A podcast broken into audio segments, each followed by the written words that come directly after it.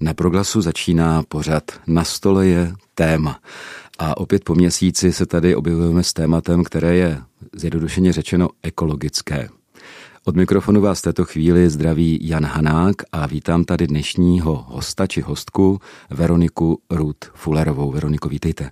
Dobrý den, díky za pozvání. Veronika je úspěšná a známá česká a možná taky moravská grafická designérka, která žije v Brně, ale její působnost je rozhodně tedy širší. E, jakkoliv samozřejmě, jakožto občanka tohoto města se kouká kolem sebe, je poměrně dost občansky aktivní i ve věcech, které třeba nejsou úplně její odborností, ale prostě ji zajímají. A e, považuje to za důležité, což je třeba kácení stromů a různé aktivity kolem kácení nebo nekácení stromů, k tomu se rozhodně dneska dostaneme. Ale já bych možná začal jinou věcí, protože když se bavíme o životním prostředí, tak můžeme ho vidět samozřejmě v různých rovinách. Jo? Hodně lidí, když se řekne ekologie například, tak vidí samozřejmě ochranu přírody, vidí to, jakým způsobem se znečišťuje ovzduší, jakým způsobem se třeba zrovna kácí stromy neúplně vhodně a tak dále, tak dále. Ale možná už méně se vidí to, že do tohoto tématu patří taky něco, čemu se říká světelný smog. To znamená, že jsme v krajině, která je tak obydlená a tak rozsvícená, že je velikánská potíž v noci vůbec vidět nějaké pořádné hvězdy a jsme šťastní, když vidíme aspoň velký vůz a Kassiopeju a, a třeba v zimě vidíme Orion. Jo. Tak mohla byste třeba posluchače uvést do této problematiky? V čem je to vlastně takový problém, krom toho, že nevidíme ty hvězdy v noci? Tak já na to samozřejmě nejsem specialistka. Já v podstatě se dá říct, že jsem specialistka na ty procesy a to je to, co mě zajímá, to je to, co jako zkoumám, ať už co se týče té zeleně a té ekologie, nebo třeba světelný smog, nebo uh, nastavení pravidel pro reklamy, jak to vlastně ve městě funguje a jak se daří nebo nedaří s tím zacházet a jaký to má vlastně výsledek v tom terénu.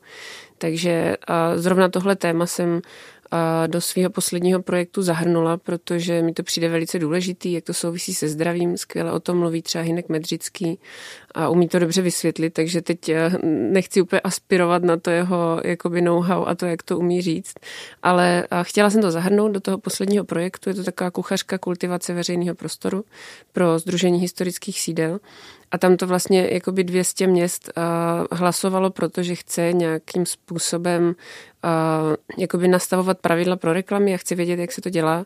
A tady tyhle témata jsem tam vlastně přidala jako navíc, protože mi to přijde důležitý.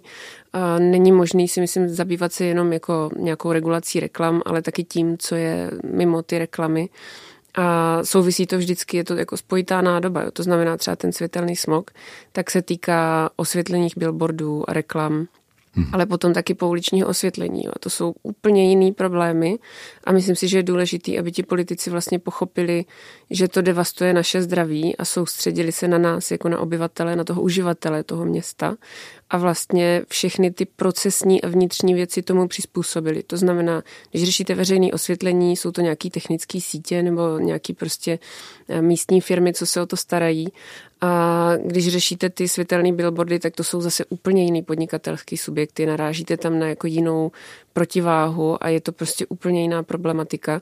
Ale důležitý je, že prostě pokud nám Uh, mapa světelného znečištění sedí na vyšší výskyt rakoviny prsu u žen, tak máme problém a víme to a je potřeba se tomu věnovat a je potřeba prostě zatáhnout za, za všechny ty madla, aby se to povedlo. No. Takže nevím, jestli je to to, co jste chtěl jakoby tady zmínit. Samozřejmě světelné znečištění je obrovský problém a je to problém pro zdraví a existuje už jako vědecký konsenzus, takže o tom vědci jako nediskutují. Hmm. Už je to jasná věc, že to opravdu poškozuje zdraví, že to způsobuje civilizační choroby. Možná je to jako i silnější faktor než strava, což je docela šokující, že ve výsledku prostě fakt záleží na tom, jestli spíme ve tmě, jestli se nám vyplavuje melatonin, jestli prostě regenerujeme v noci. A to světelné znečištění to prostě devastuje. Jo. Takže hmm. pro mě je to jako úplně takový jako jasný červený praporek, hele, tímhle se musíme zabývat. No. To je dobře, že to zmiňujete třeba v souvislosti s tou stravou, protože to si člověk třeba představí, je to něco hmotného, co rozkouše a zní a řekne si, toto je třeba dobré, toto úplně dobré není.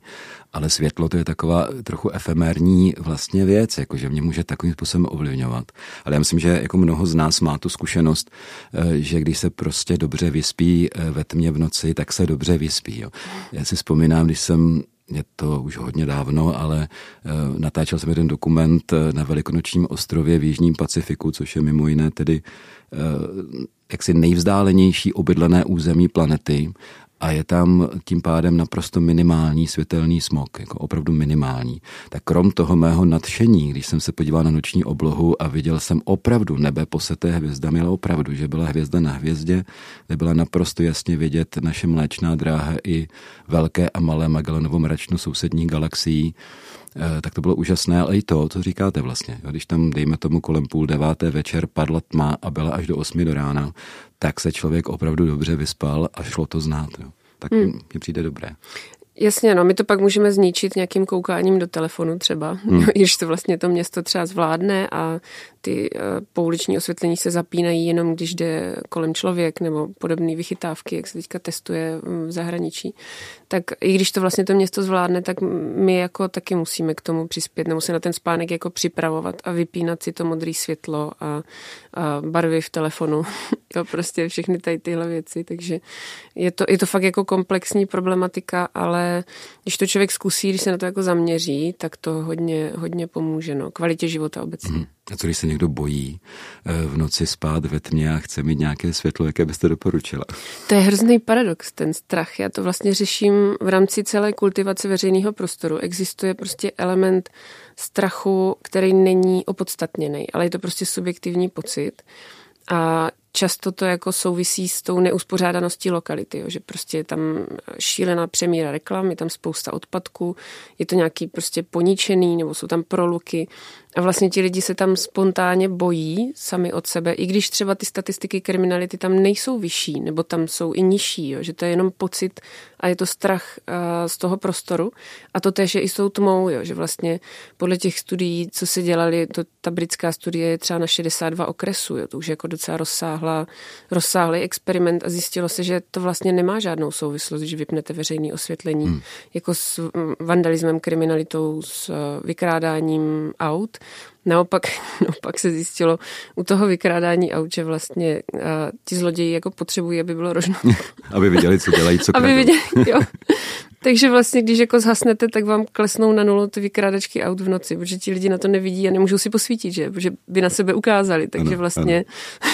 jdou krást do těch ulic, kde se jako svítí, což je fakt, je to paradox, no, ale lidi se toho bojí, lidi se bojí tmy, jako regulérně, a je to politicky asi stále jako neprůchodný zhasínat ty města mm-hmm. na noc, jo, třeba od půlnoci do čtyř. To město by ušetřilo strašný jako prachy, mm-hmm. ale je to těžký to těm lidem vysvětlit, že je to pro ně zdravý a že by to měli sami chtít a že je to dobrý, no. Takže to je zase nějaká věc veřejné diskuze, je to veřejný prostor, takže se o to musí diskutovat a nějak musíme dospět společně k nějakému závěru, jak to chceme, aby to město fungovalo.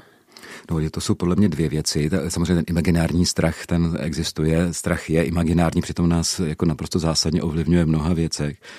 Ale vlastně tam vidím dvě věci. Jako jednu, že člověk jde spát a má ten nějaký imaginární strach ze tmy a možná, že to jsou nějaké noční můry, co já vím, něco a chce, chce aspoň usínat u toho, že tam má nějaké světýlko, jo, nebo něco. To je jedna věc. A druhá věc je to veřejné osvětlení. Samozřejmě si myslím, že teda přechází ještě další témata, nejenom, že strach, ale dejme to, když jdete ve tmě někde, tak se taky klidně může stát, že někam zapadnete, že, že něco podobného, jo. Ale myslíte si, že třeba, když zůstanu u toho, že někdo jde spát a chce, potřebuje nějak zahnat své chmury a své strachy nějakým světlem, které tam třeba chvilku svítí, než usne, tak je to něco, čeho by se měl prostě zbavit, protože to je špatně, anebo je nějaký druh světla, který by mu třeba mohl pomoct a nebyl by destruktivní vůči tvorbě melatoninu a podobně? Tak podle těch specialistů je to špatně, no. Mm-hmm. Je jako dobrý se toho zbavit a uvědomit si, jako co člověk riskuje nebo o co přichází, když spí jako v osvětlené místnosti, to se týká i dětí. Ale obecně, jako když je to, když je to světlo, který je nebílý, jako postrádá tu modrou složku a je to, já nevím, viditelně, jo, to je prostě oranžová, červená, když mm-hmm. tak řeknu. Tak vlastně při tomhle světle je docela zdravý trávit čas poslední třeba hodinu a půl před spaním. I to spaní, jo, tak když, tak prostě červený světlo, který nemá modrou, zelenou složku. Takže jakoby, klidně podle té barvy se jde takhle jako řídit. Mm-hmm. Nemusí to člověk nějak extra jako... Uh, No. Jo, jo, takže, takže ideálně takové světlo uh, ohně uh, nebo no jasně, krbu, nebo přirozený, svíčky. Jo, to je jo, prostě jo. přirozený, jakmile zašlo slunce, tak jsme hleděli do ohně a pak šli spát. Jo, jo, to znáte třeba na dovolené, že jo? Tak když jako člověk odloží ten mobil a fakt večer kouká jenom do toho ohně, tak to je ta nejlepší věc, co může večer dělat. Jako. Úplně magická, no to je jasný, to myslím známe všichni. No ale ta druhá věc je to veřejné osvětlení. Jo? Samozřejmě, že ano, jedna věc je ten strach a to myslím, že je to, co říkáte s tím, že zloděj méně krade ve tmě, protože nevidí a upozornil byl na sebe naopak v té tmě, že rozsvítí třeba telefon nebo nějakou baterku, to je asi jako celkem zjevné. Ale pak tady máme to veřejné osvětlení právě proto, aby když člověk jako v noci jde, tak aby se někde nepřezabil. Jo. Takže asi pravděpodobně nějaká forma veřejného osvětlení by byla asi dobrá, ne? Určitě uh... Tam jako záleží, jak je ten veřejný prostor celkově navržený. Jo. Tam jakoby, tohle je hrozně těžký jednoduše nějak shrnout, jako do pár vět. Jo. Tam může třeba sehrát roli i barevnost toho dláždění. Jako třeba ve Slezsku je spousta vesnic, kde je vlastně bílé a vysypaná cesta. Mm-hmm. Netuším, co to je přesně za, za horninu, za, za kámen, ale to je vlastně cesta, která je vidět v noci a tam není veřejné osvětlení.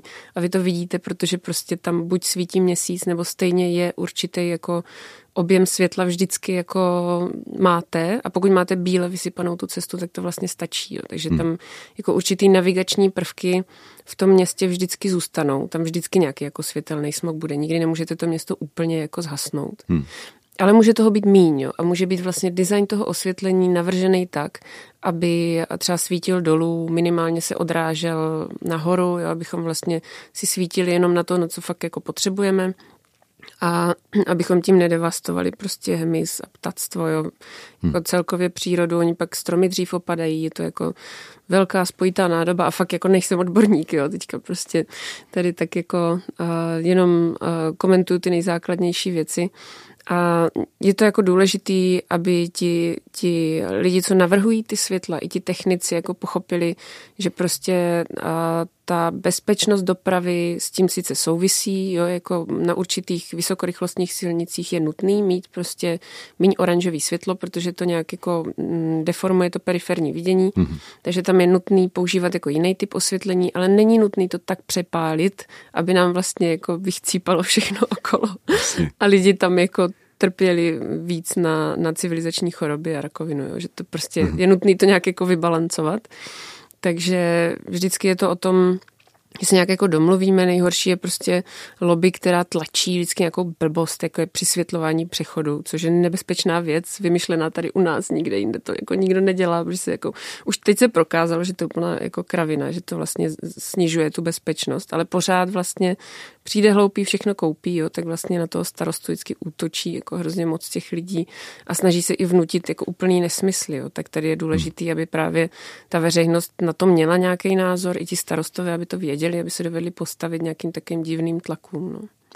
A to mě nemluvím třeba o dálnicích Beneluxu, které jsou osvětlené v celé své délce v krajině. To je vlastně strašně zvláštní věc, když jedete noční krajinou a jdete po dálnici, která je osvětlená jako ve městě. Jo. Hmm. Zajímavé. No. A mimochodem, ta zkušenost z toho Slezska, to mluvíte o jako českém Slezsku nebo polském Slezsku, kde se to dělá? Českým, jasně. Jo, jo. Já, Javorník ve Slezsku a tam, ty, hmm. tam ta lokalita, to tam mám ráda, takže se tam právě jakoby od malička tam chodívám a vždycky jsem trefila. Jo, jo. No, já jsem to zná si úplně každý, že zvlášť jsou některé noci, které jsou třeba jasné a měsíc je téměř v úplníku, no tak je vidět opravdu velmi dobře, když se člověk rozkouká. To je až nepříjemný, to je strašidelný. Ten jako černobíle nasvícený svět v úplníku, kdy člověk vidí ten vlastní stín od toho měsíce, to je dost jako neuvěřitelný a, a vůbec se nedivím, že vlastně se toho ti lidi báli a že si vymýšleli různý ty jako historky nebo že se třeba ano. víc kradlo, jo, že fakt jako bylo hodně vidět. Jo, to se bylo vidět, ano. To je, ano. Takový, a je to takový film noir, jo, ten, tak člověk se do toho jo, dostane, jo, jo, jo. Do toho, do toho. Mimochodem, a co si myslíte o, dejme tomu, veřejnému osvětlení, které má správnou barvu a tak podobně, je směřované směrem dolů, aby nesvítilo do nebe, ale a hodně se o tom mluví, že by to bylo osvětlení, které se rožíná pouze, když tam někdo jde, nebo je tam nějaký větší pohyb třeba člověka, asi by to bylo dobře, by se to narožínalo, když tam, když tam proběhne pes, ale co si o tom to myslíte, o, té, o této formě nebo této pomoci třeba? To mně přijde jako takový kompromis vůči tomu strachu, jo, ten jakoby subjektivní strach, že člověk chce jít domů prostě i ve tři ráno v trochu osvětlené ulici a zase prostě neobtěžovat, nesvítit do oken těm lidem, co zrovna spí, tak to je takový jako kompromis, mně to přijde dobrý, no. Ale mm. já jakoby zase nejsem odborník, abych třeba dovedla spočítat, co nás to stojí, že se to tolikrát rožíná, nebo jo, jako jak ano, se ano. to vlastně má navrhnout, jestli mají být chytrý kamery na frekvenci pohybu chodců, abychom teda definovali, jestli to nechat rožlí a nemá smysl, aby se to furt jako blikavě rozsvěcovalo. A nebo jestli to má být jako vyloženě někde na periferii, že tam jako nikdo nejde. Jednou za rok tam někdo projde ve tři ráno a hmm. tam stojí za to to fakt jako nechat vypnutý. A některé vesnice už na to jako přistoupili, člověk spontánně prý zpomalí, když jede jako řidič tady takovouhle vypnutou vesnicí, která to má fakt jako zhaslí. Ano. Že vás to jako donutí, že máte strach, že, že na někoho jako natrefíte. A tohle se týká fakt jako vlastně úplně všeho v tom veřejném prostoru. V Británii byly zase experimenty, že se třeba odstranilo úplně, úplně všechny uh, semafory, přechody, úplně všechno, vlastně veškerá ta jako vodorovný dopravní značení a nechalo se to jako, jako bejt prostě. Jako co se stane? A, a klesly nehody jako na nulu, jo, protože ti lidi se tak báli a byli tak ostražití, že vlastně si dávali bacha, a už se to jako nedělo, ale ten experiment se zastavil proto, protože vlastně nevidomí a důchodci nemají šanci v takovým jako v takovém případě přejít, jo? Že tam dokonce i nějaký jako důchodce zemřel, protože oni mají prostě pomalejší ty reflexy a oni to nezvládnou jakoby rychle zastavit to auto a vkročit do té vozovky, takže tam to jako nefunguje a na základě toho se to zastavilo, ale pro všechny ty ostatní vlastně je to bezpečnější, protože si víc dávají bacha. A to je hrozně zajímavý, jako třeba fenomén zábradlí v Brně, jo, že to vlastně vytváří ten falešný pocit bezpečí a zvyšuje to jako ten počet nehod, protože to buď lidi přelízají, nebo to různě jako obchází. Přitom, kdyby tam nebylo, tak si ti lidi prostě dávají bacha, jak ti řidiči, tak ti chodci. Takže je to zase nějaká společenská dohoda a je to taky o tom, aby ty městské organizace trošku jako nad tím přemýšleli koncepčněji a komplexněji, jo, aby vlastně zohledňovali víc těch faktorů a třeba si ty studie načetli, no, že jako tohle je cesta, tohle ne, no. Že vlastně jde o to, že nejenom jako řešit, aby bylo nebo nebylo světlo, aby člověk viděl nebo neviděl, ale že to vždycky je nějaká komplexnější hra třeba s psychikou člověka, s jeho zkušenostmi a tak, jako, jak potom přemýšlí. No, hmm. uh, no tak já mimochodem, když tak já přemýšlím o tom zasínání nebo, nebo rožínání těch různých pouličních lamp, kde říkám, jak, jaké by to třeba bylo, jako kdybych byl za oknem a něco si četla, furt se něco rožínalo, zasínalo. Já si říkám, jestli by třeba nešlo, že by bylo takové jemné přisvícení, které třeba trvalé v nějakých frekventovanějších místech, které třeba i dokáže chytře reagovat na to, jestli zrovna toho měsíce je hodně nebo není, protože když je mm. hodně, tak je to zbytečné, že jo. A že by to tak jako, no tak nevím, no. Rozhodně si o tom budeme ještě dneska povídat. Světelný obrubník třeba. Světelný obrubník, ano.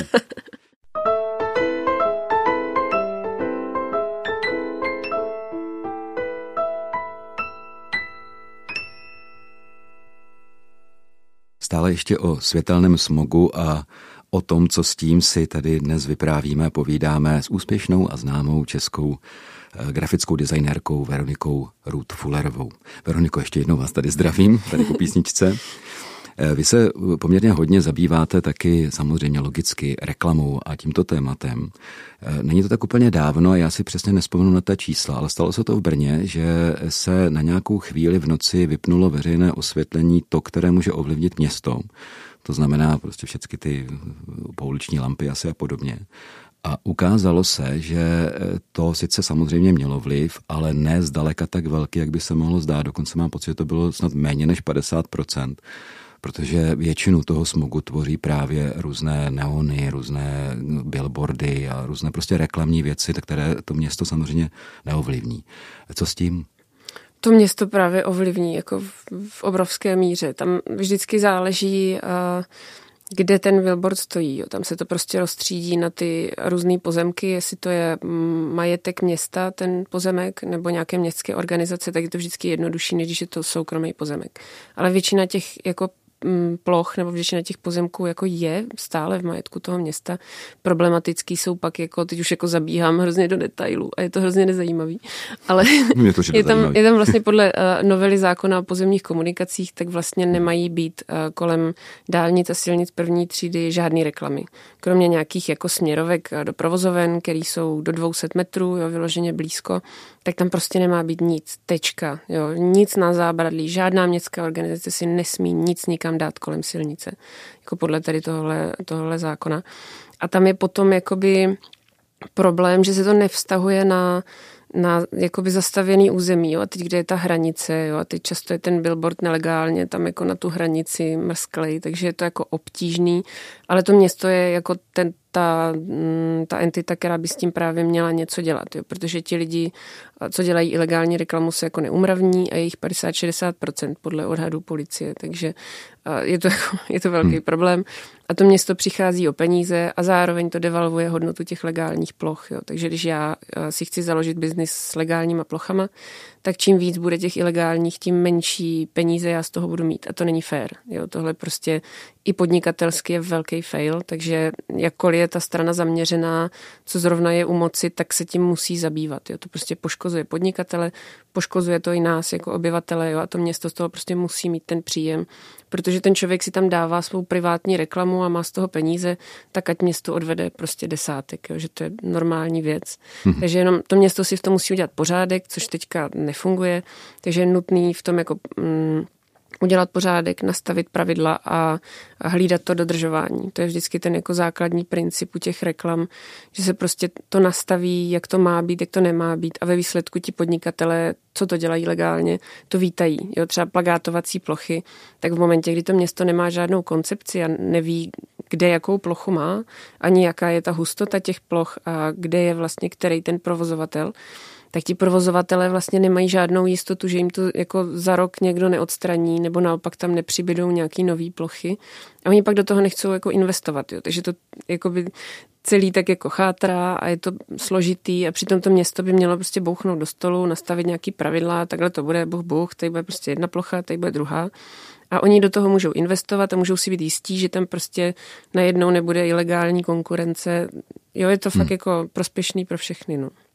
No to je, to je jedna věc. Vlastně jedna věc je, jak se k tomu postaví veřejná správa, obec, město a tak. Většinou asi, no kdyby našli způsob, jak, jak inspirovat a domluvit se, tím lépe, ale často jsou to restrikce samozřejmě nějaké, ty jsou pochopitelně asi nějak nutné. To je jako jedna věc. A tím se vlastně mimochodem dostáváme u té reklamy nejenom k světelnému smogu, ale taky obecně vizuálnímu smogu kolem těch silnic a tak podobně, nebo na činžovních domech, kde někdy jsou tak jako obludně velké jako reklamy přes okna a podobně, si člověk říká, jak se tam asi žije v tom samotném domě. Ale tady je potom druhá věc. Jo? Tady jsou ti sami podnikatelé nebo ti, kteří chtějí reklamovat, nebo respektive prezentovat svůj výrobek, samozřejmě chtějí být vidět, pochopitelně. To je princip reklamy. Dá se najít nějaký způsob, jak vyjít vstříc těmto podnikatelům, zadavatelům reklamy a tak podobně a tvůrcům taky samozřejmě té reklamy, jak vyjít vstříc, aby byli vidět, a zároveň jako e, omezit ten vizuální či světelný smog.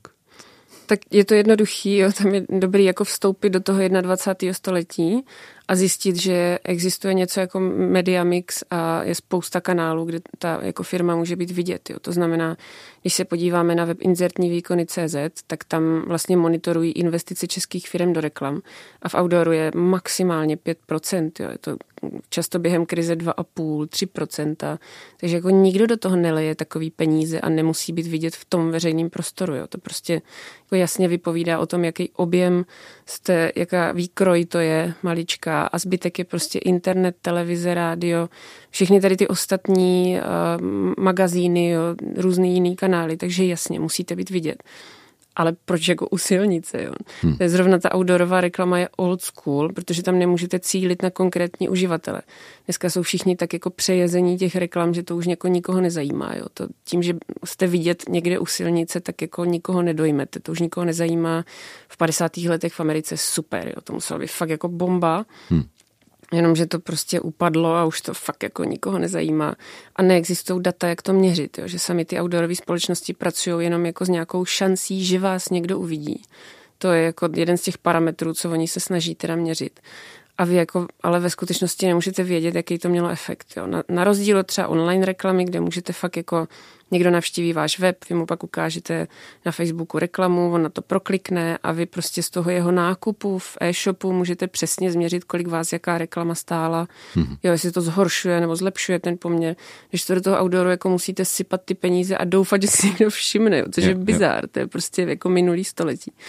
Takže jako být vidět jo, ale těch kanálů a těch možností je tolik a můžou být velice zajímavý i pro ty tvůrce. Pro mě to fakt jako není zajímavý a billboardy nedělám, vždycky prostě těm klientům řeknu, že to je blbost, to prostě nebudu dělat. Tak vymyslíme něco jinýho, jo, prostě ty stejné peníze se dají investovat jinam. A můžeme jako mnohem líp vybudovat vztah s tím zákazníkem, což je klíčový pro ten branding. Jo. To je vlastně ta, ta image, ta značka, ke které se ten člověk vrátí. Vy jako dneska už je to potíž být bez toho brandu, bez té značky a bez toho, že máte s tím zákazníkem nějaký vztah a on se k vám vrací. Jo. Je to jako samozřejmě vždycky je to ta cesta, chcete udělat z jedné koruny dvě, tak rychle to prostě do těch lidí nějak nasázíte a nějak to jako sklidíte ty korunky, ale pokud to chcete dělat dlouhodobě a dobře, tak se tomu nevyhnete. Musíte trošku jako přemýšlet nad tím, kam co dáváte. A pak se jako klidně můžete na ten outdoor vykašlat. Hmm. Že? To prostě.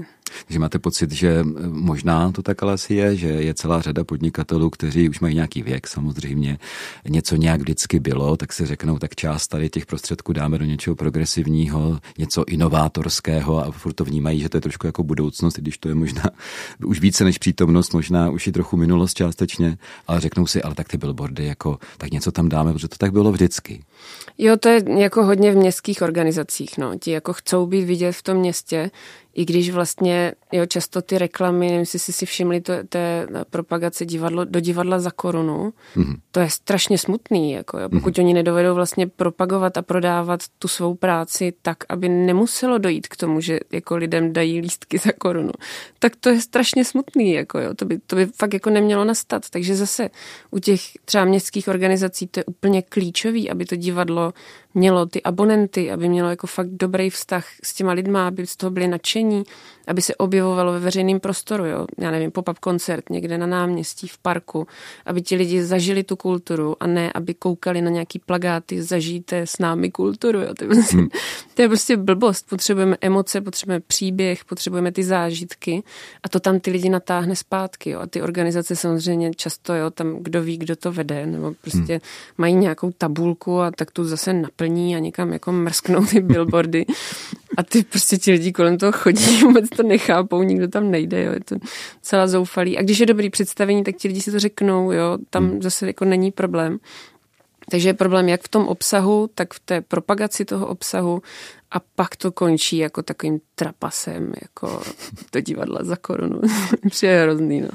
Hele, potom taková, ale dost jako specifická část, jak to říct, reklamy je reklama politická. To si myslím, že jako hodně lidí před volbami sleduje právě ty billboardy a dost často se to komentuje různě v médiích, že ten tam napsal tohle a ten obvinil tamhle toho. I to se dá dělat nějak jinak, protože tam to cílení je jako široké. Prostě volte mě všichni. Jo, tak... Jasně, jo, jo. Tam jako je, je důležitý třeba v té, v té kultivaci, v té příručce na kultivaci města, kuchařka kultivace města, tak to mám jako na to volební období udělaný, tak aby vlastně ten politik si mohl kontinuálně budovat a komunikovat s tou veřejností jako stabilně a vlastně pak jako nebyla potřeba tolik ta outdoorová reklama, jo, protože to je vlastně taky jako selhání té kontinuální propagace během čtyř let. Že ti politici vlastně nejsou schopní jako prezentovat, co dělají a pak je hrozný problém jim vymyslet slogan. To by se mělo vymýšlet, to by mělo být jasný. A mělo by to jenom jako, jako tak jako naťuknout, prostě co už všichni teda ví za ty čtyři roky. Jo. A ti lidi s tím vlastně neumí pracovat. A pak jako spanikaří prostě ten rok před těma volbama, teď do té reklamky prostě nalijou ty prachy a doufají. Jo. Pak jsou teda ty zatlí pěstě, jestli to vyjde nebo nevyjde. Ale ta cesta třeba kultivace veřejného prostoru je prostě jasná výhra. Nebo jo, mě to hmm. až jako udivuje, že ti lidi vlastně do toho nejdou. Třeba Matužvalo v Bratislavě, tak tam on měl některý procenta, jako, jako že pro něho lidi hlasovali, to snad ani to bylo přes devadesát procent, to snad v demokracii nikdo ani jako nemá. Jo, a on prostě s těma lidma pracuje, komunikuje v tom veřejném prostoru a předvádí ty výsledky ve veřejném prostoru toho města. A ti lidi pak pro něho logicky hlasují, protože oni vidí, že on na ně hledí, jo, a je to prostě úplně jasná volba, takže billboard je zase zoufalství hmm. na poslední chvíli. A jako jo, chápu to, že prostě buď je tam to ego, nebo pro jistotu, že fakt jako mají strach, tak uh, se to dá řešit jako v Německu, že prostě je určitý objem nosičů, který se před volbama takhle jako vytáhne, všude se to jako rozvěsí, pak se to se zbalí, jo, že to jako není nutné, aby nás to obtěžovalo tady čtyři roky. Hmm. Stačí prostě jenom před těma volbama a funguje to tam takhle, takže si myslím, že to jako má, má naději. Chápu, že občas ty billboardy jako naráží na tady tu, tady tu demenci, jako politiku, kde, kde budu mít ten ksicht. Ano, ony ty volby teda bývají každou chvíli, nejenom jednou čtyři roky, ale, jasně, ale, no. ale vlastně to, co tady říkáte, opět tady jako vnímám takovou propojenost, že to vlastně není pouze kultivace veřejného prostoru, pokud jde třeba o billboardy a ten vizuální smog, ale ta je přímo spojená s nějakou kultivací politického národa, řekněme, našeho myšlení.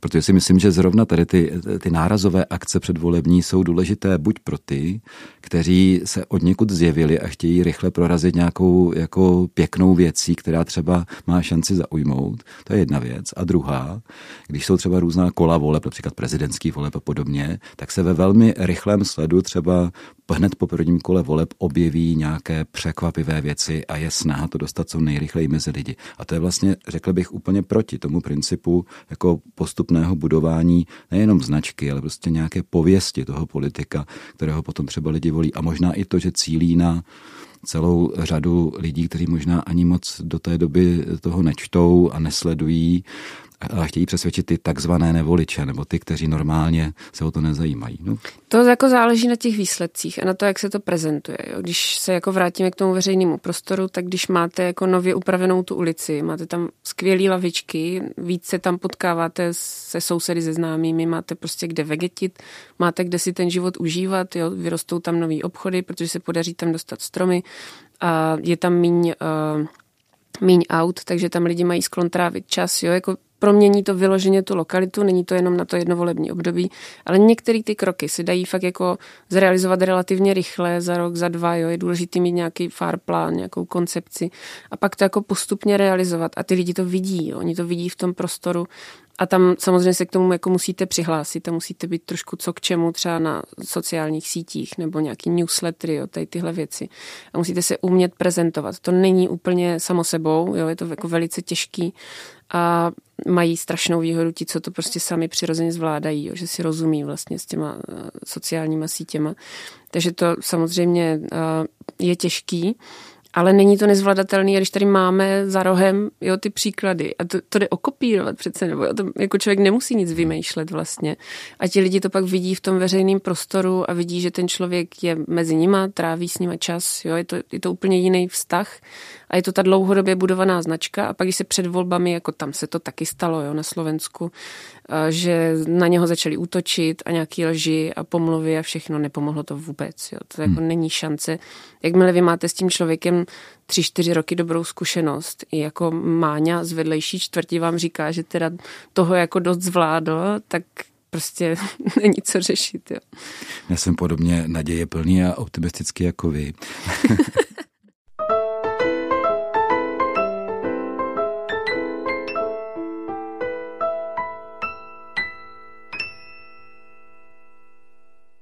Grafickou designérkou Veronikou Rút Fullerovou si už tady asi tak no nějaký čas povídáme o světelném smogu, vizuálním smogu, o tom, co s tím. Dostali jsme se až k nějakému politickému chování, chování politiků i nás voličů. Ale já bych rád, Veroniko, ještě přece jenom zacílil k něčemu, co jsme tady nastolili už na začátku, že vy se tak trošku mimo svůj obor jako grafické designérky se poměrně dost v Brně angažujete v tématu kácení či nekácení stromů, jakožto člověk, který se prostě kouká kolem sebe, který vidí a který, kterému není jedno, co se v tom veřejném prostoru děje. Tak povídejte. Tak já nemůžu říct, že to dělám dlouho. Jo. Já vlastně, mě to dlouho štve, to je pravda, ale vlastně nikdy jsem neměla ten impuls, který by mě donutil něco fakt dělat. Jo. Já mám vlastně dost práce s tím, jako spoust, spoustou jiných věcí v tom veřejném prostoru. A ta modrozelená infrastruktura, respektive stromy a zasakování vody a tak, to je tak strašně složitý a nepříjemný. Jo. To prostě řešit jako nechcete. Já nejsem žádný velký ekolog, nemám na to vzdělání, jo, nic. Takže jsem se to vždycky tak jako vyhýbala a říkala jsem si zatraceně, to neštve. Ale co s tím jako mám dělat? No a pak byl impuls prostě, že za domem jako vlastně se chystá rekonstrukce náměstí, tam prostě stoletá třířada alej a tam jakoby jsem si říkala, že vlastně byl ten impuls, to bylo to zásadní, že jo, protože tam člověk tuší, že to smrdí, jo, jakákoliv ulice, která se předláždí, tak tam všechny stromy uschnou a kdekoliv se to rekonstruuje, tak se kácí okamžitě. Já jsem říkala, prostě to snad ne. A tohle, tohle prostě nemůžeme dovolit a potřebujeme nějak jakoby říct, jak to bylo na začátku, jak se to vyvíjí a jaký je ten výsledek. Jo. To znamená, já tam jakoby znám a, a jako tuším určitý tlaky a ty motivace, které půjdou k tomu, aby to prostě všechno, všechno prostě lehlo, ale chci, abychom jasně ukázali, kdo teda tohle prosadil, že se to všechno vykácí, z jakého důvodu a co byl teda celkově ten benefit, jo? Protože oni, jakoby ti, ti zastánci toho kácení, vždycky, že jakoby se to bude muset každý rok rozkopávat, ta, to náměstí, jo? Že ty stromy budou potřebovat stabilně tu výživu a že to je nerealizovatelný, ty stromy tam nesmí zůstat, jo? Prostě je to úplná, úplná jako blbost, nebo že jsou voškliví, že jsou přerostlí, že teda původně neměly být tak vysoký a podobně. Ale jsou to všechno jako hrozný nesmysly. A vlastně nechápu, proč se to tady řeší. Ve Francii by se to neřešilo, jo? Tam jsou ty stromy dvě stě let, nikoho to nezajímá, slouží to, necháme si to. Jo? Ten dendrolog řekl, že to je zdravý ty stromy, čtyři šest se má jako pokácet nebo nějak nahradit, časem jsou neperspektivní. Tak jako tam je problém, ale jinak ta alej je zdravá a slouží. Jo? A je tam chládek. Když se podíváte na teplotní mapu Brna, tak je to fakt jako deset dvanáct stupňů rozdíl. Jo? Takže my se tam fakt jako usmažíme. I kdyby se tam zasadili nový stromy, tak já tam chodím každý den a já se tam budu prostě smažit úplně celý léto. A tam nikde v okolí stín není. Jo? Já když prostě procházím tam tou lokalitou kamkoliv, tak to je to jediný místo, kde se můžu jako schladit. A mi to totálně děsí, že prostě nás o to připraví kvůli nějakému megalomanskému plánu architekta, který se tam chce teda hmm. podepsat a projevit. Já teda musím říct, že jsou i architekti a známí, kteří zrovna ze stromy, které v nějakém prostoru jsou, pracují jako s určitou věcí, kterou nemohou hnout, protože to není správné. Takže vycházejí v tom návrhu právě z toho, že tam jsou. Ale je pravda, že taky, když vidíte třeba nějakou architektonickou soutěž na nějaký veřejný prostor a teď vidíte spoustu ambicí architektonických, jakože ty stromy by měly být přece tady. A ono to má i logiku, jo? Že třeba nějakou historickou a, a urbanistickou a tak dál. Jenomže tam nejsou, osoby jinde. Jo, a ne, ne, nedá se jako vzít tady ten dvousetletý strom a posunout ho o padesát metrů tam. Jo.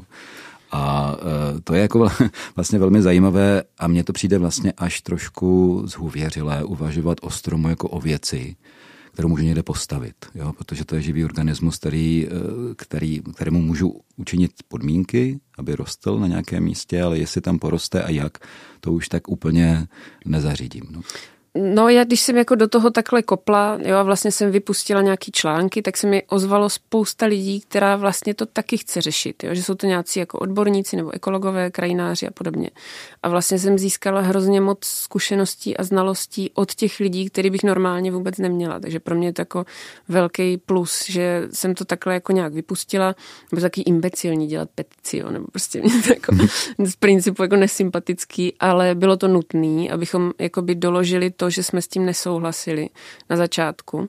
Protože no se to pak snadno překroutí v médiích, že to vlastně nikomu nevadilo a vlastně to je lepší to vykácet a podobně. Že jsem jako chtěla mít doklad toho, že fakt jako existoval nějaký objem lidí, který s tím nesouhlasí. A s tímhle by měly ty instituce nakládat, až budou zase zadávat to výběrko, vybírat to, ten výsledek, jo, že oni se jako, aby se to někde jako nestratilo, hmm. že to bylo zásadní. A pak, když jsem do toho jakoby začala víc se jako dívat, tak zase od těch krajinářů, od těch specialistů jsem se dozvěděla, že tady se vlastně jako nesází dobře ty stromy, jo, že prostě posledních šedesát let jsme se starali o stromy blbě, jako ve městě. To třeba zaznělo na I P R U v Praze, hmm. což je jako šílený docela. A tady jako na Joštově nebo na Svoboďáku se to nepovedlo zasadit. Jo? A to je to, co mě děsí, že já tam jako teda vyfasuju ty nový stromy na tom náměstí a budu čekat. A po patnácti letech tam přijde někdo, no nám se to úplně nepovedlo, tak jako... Jo, že vlastně na té Joštově jsou nízko posazený koruny a musí se zastřihávat, jako zařezávat, aby pod tím mohli chodit lidi. Ano. Tam koupili, dejme tomu, jako násobně levnější ty sazenice a měly být výš posazený ty koruny. Takže prostě se to jako nepovedlo, ten strom trpí a je neperspektivní, navíc má jako špatný prokořenitelný prostor, takže jo, deset patnáct let a půjde dolů. Jo. A teď se to bude kácet a bude kolem toho humbuk a ti lidi prostě, no, jsou nový stromy, jo, prostě. Hmm. Nepovedlo se to, to tež na Svoboďáku, tam měly být obří ty lípy a nejsou, protože to je prostě blbě zasazený, jo, má hmm. prostě špatnou tu frekvenci. To by líp vysvětlili ti krajináři, jo, mě to jenom prostě vyděsí jako uživatele, že vlastně se tady jako toho moc nepovedlo, když tak je to takový jakýsi výkřik osamocený, ale my to jako neumíme, jo, neumíme rekonstruovat ulice bez kácení a neumíme sázet ty stromy. Hmm. To mi přijde totální debka, jo, takže...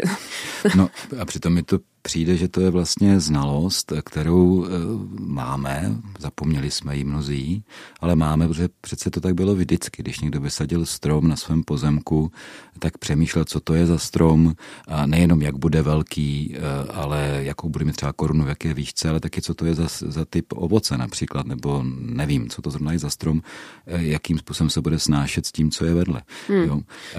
To je, myslím, dost důležitá věc. To je, no jasně, to je jako téma pro profíka. Já vlastně k tomu, k té petici jsem potom, jak jsem to vlastně probírala s různýma lidma, a jsem to zařadila do těch, do té kuchařky kultivace, protože jsem prostě to tam chtěla jako, jako to téma a přijde mi to úplně, úplně zásadní to řešit teď, protože ty stromy jako nevyrostou za rok, jo? Že ty hmm. billboardy třeba sundáme dřív, ty ilegální, to se jako, když ten člověk je rozumnej, ten politik a nějaký nastaví pravidla, tak se to dá, ale ten strom to bude prostě desítky let, než bude fakt jako stínit a bude přinášet ty benefity.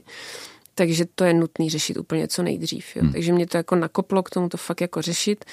A vlastně jsem dala dohromady takových jako pět základních kroků, jakože třeba to město musí mít profesionálního krajináře, že to nemůže být jako, mě by se tady líbily meruňky, jo, nebo něco takového, že to jako nesmí like vůbec jako komentovat.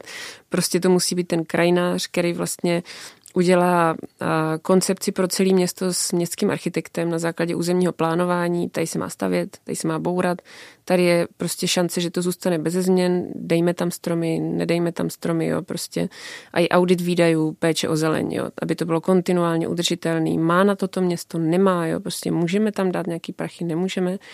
A potom vlastně obecně závaznou vyhlášku na ochranu vzrostlých stromů, jo, to už je jako ta legislativní opora, aby to i ti developři třeba respektovali, jo, tam je nutné to trošku jako ukotvit. Kulatý stoly s městskými organizacemi, jo, tam často stačí, když ten politik přijde a zeptá se, jestli mají rádi stromy. A oni řeknou, že no tak jako jo. Tak jako pak jo. Se jich jako zeptá, že si by to jako nešlo nějak vymyslet a udělat, aby tady ty stromy byly a oni jako se pak normy ohnou a ono to jde, jo. Že jo, jde se jo. napsat i jako memorandum, že třeba vysazujete stromy, kam podle normy nesmíte a ta městská organizace je pak může jakoby kdykoliv pokácet, když bude průšvih. Ale ty stromy tam můžou bejt a to je důležitý, jo, že mhm. aby se to jako nějak sešlo, protože oni samozřejmě tvrdí, že nejde, nejde, nejde, pak se podíváte do jiného města, tam to jde, divný. Jo, že je to fakt jako o lidech a o tom lidském výkladu těch norem. Oni často trvají na různých nepovinných věcech z těch norem a trvají na nich, jakože to je daný v normě, to se týká i dopravy všeho, jo. Takže to je takový jako složitý a je to v těch lidech a ten politik by s tímhle měl umět pracovat, ne, že jako si posíláme razítka z kanceláří, hmm. ale že se zve mimo ty kanceláře a naučí jako komunikovat společně a pojďme prostě táhnout za ten jeden provaz, aby to tam bylo, jo. Dokud tohle vlastně nebude fungovat, tak ty stromy v ulicích nikdy nebudou. Jo. Prostě strom nemá právo na život a vždycky jako první jako, uh, pojde, takže to je nutný. No. Takže tam jakoby předkládám nějaký úplně základní kroky, nějaký prostě první logické věci a pro toho politika je to taky zajímavý. Jo. Může tam vytvořit i plán vlastně s tím krajinářem týden po týdnu, měsíc po měsíci a fakt jako mít nějaký viditelný a smysluplný výsledky, které nejsou jako populistický květináče s fialkama, ale jsou prostě jako fakt smysluplný kroky. A to už se dá zdokumentovat, prodat, jo. Já to jako beru, že ten politik to potřebuje nějak zužitkovat před těma hmm, volbama. Hmm. Takže se s tím snažím pracovat a jít tomu jako naproti, aby oni pro lidi dělali něco dobrýho a nejenom, že prostě zapíchli ten billboard pak.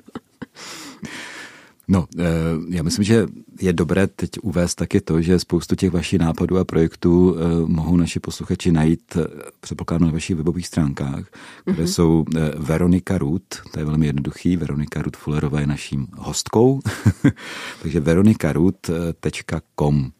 Když se to tam zadáte do webu, tak najdete spoustu věcí. Veroniko, poslední věc. Když někdo někde v nějaké obci, v nějakém městě si všimne, že na ulici chtějí kácet stromy nebo dělat nějaké zůvěřilosti, nelíbí se mu to. Co byste mu poradila jako člověk, který umí pracovat s lidmi jako deboč s reklamou, co by měl ten člověk udělat? Já si myslím, že by se měl dovolávat na politiky, protože politici jsou ve výsledku ti, kdo to nejvíc můžou ovlivnit. Já jsem vždycky žila v domnění, že to je, já nevím, nějaká veřejná zeleň, nějaký správce té zeleně, nebo nějaká ta městská organizace, co to kácí, nebo někdo takhle, ale je to vždycky politik. A to je ten člověk, který vlastně dovede sladit všechny ty věci, aby se to povedlo. Jo. Takže ptát se a jakoby a volat po politicích a chtít po nich jako nějaký racionální nastavení. Jo. Tam jako v podstatě nejde až tak o ty stromy. My jako i v případě té petice vlastně zkoumáme ten proces, jo, a snažíme se ukázat na to, že vlastně tady máme na začátku zdravý stromy a teď jako podle toho, co ti politici udělají nebo neudělají, vlastně z toho bude dobrý nebo špatný příklad. To je na nich. Jo. Já to nechávám prostě na nich, ať oni se rozhodnou a ať si to pak obhájí. Takže jako sledovat to, co dělají, ptát se jich na ten proces, na tu koncepci. Jo, tak jako když nám to tady vykácíte, máte tady masterplán čtyři sta nových stromů v okolních ulicích, jako aleje, bude to, jako můžeme se na to těšit. Jo, vyloženě se prostě ptát a nebát se ozvat, protože pak už je pozdě a mám jakoby spousta těch lidí, co se mi k tomu ozvala, sledovala kácení někde na své ulici a podobně a vlastně si řekli, zatraceně měl jsem pro to udělat víc. Takže jako udělat pro to to maximum, abyste i těm vlastním dětem pak mohli říct, no já jsem jako si tu svou práci oddělala, nepomohlo to, ale moje vina to fakt není, jo, že jinak vlastně kdo mlčí, ten souhlasí. Jasně. To byla slova Veroniky Rút Fullerové, grafické designérky, známé a úspěšné, která byla naším hostem v dnešním pořadu Na Proglasu. Na stole je téma. Veroniko, moc krát vám díky. Díky moc za pozvání. A od mikrofonu se v této chvíli loučí Jan Hanák. Na stole je téma. Společenské, kulturní, náboženské a třeba i politické. Každopádně aktuální. Hodinové rozhovory každé všední dopoledne po deváté a po půlnoci.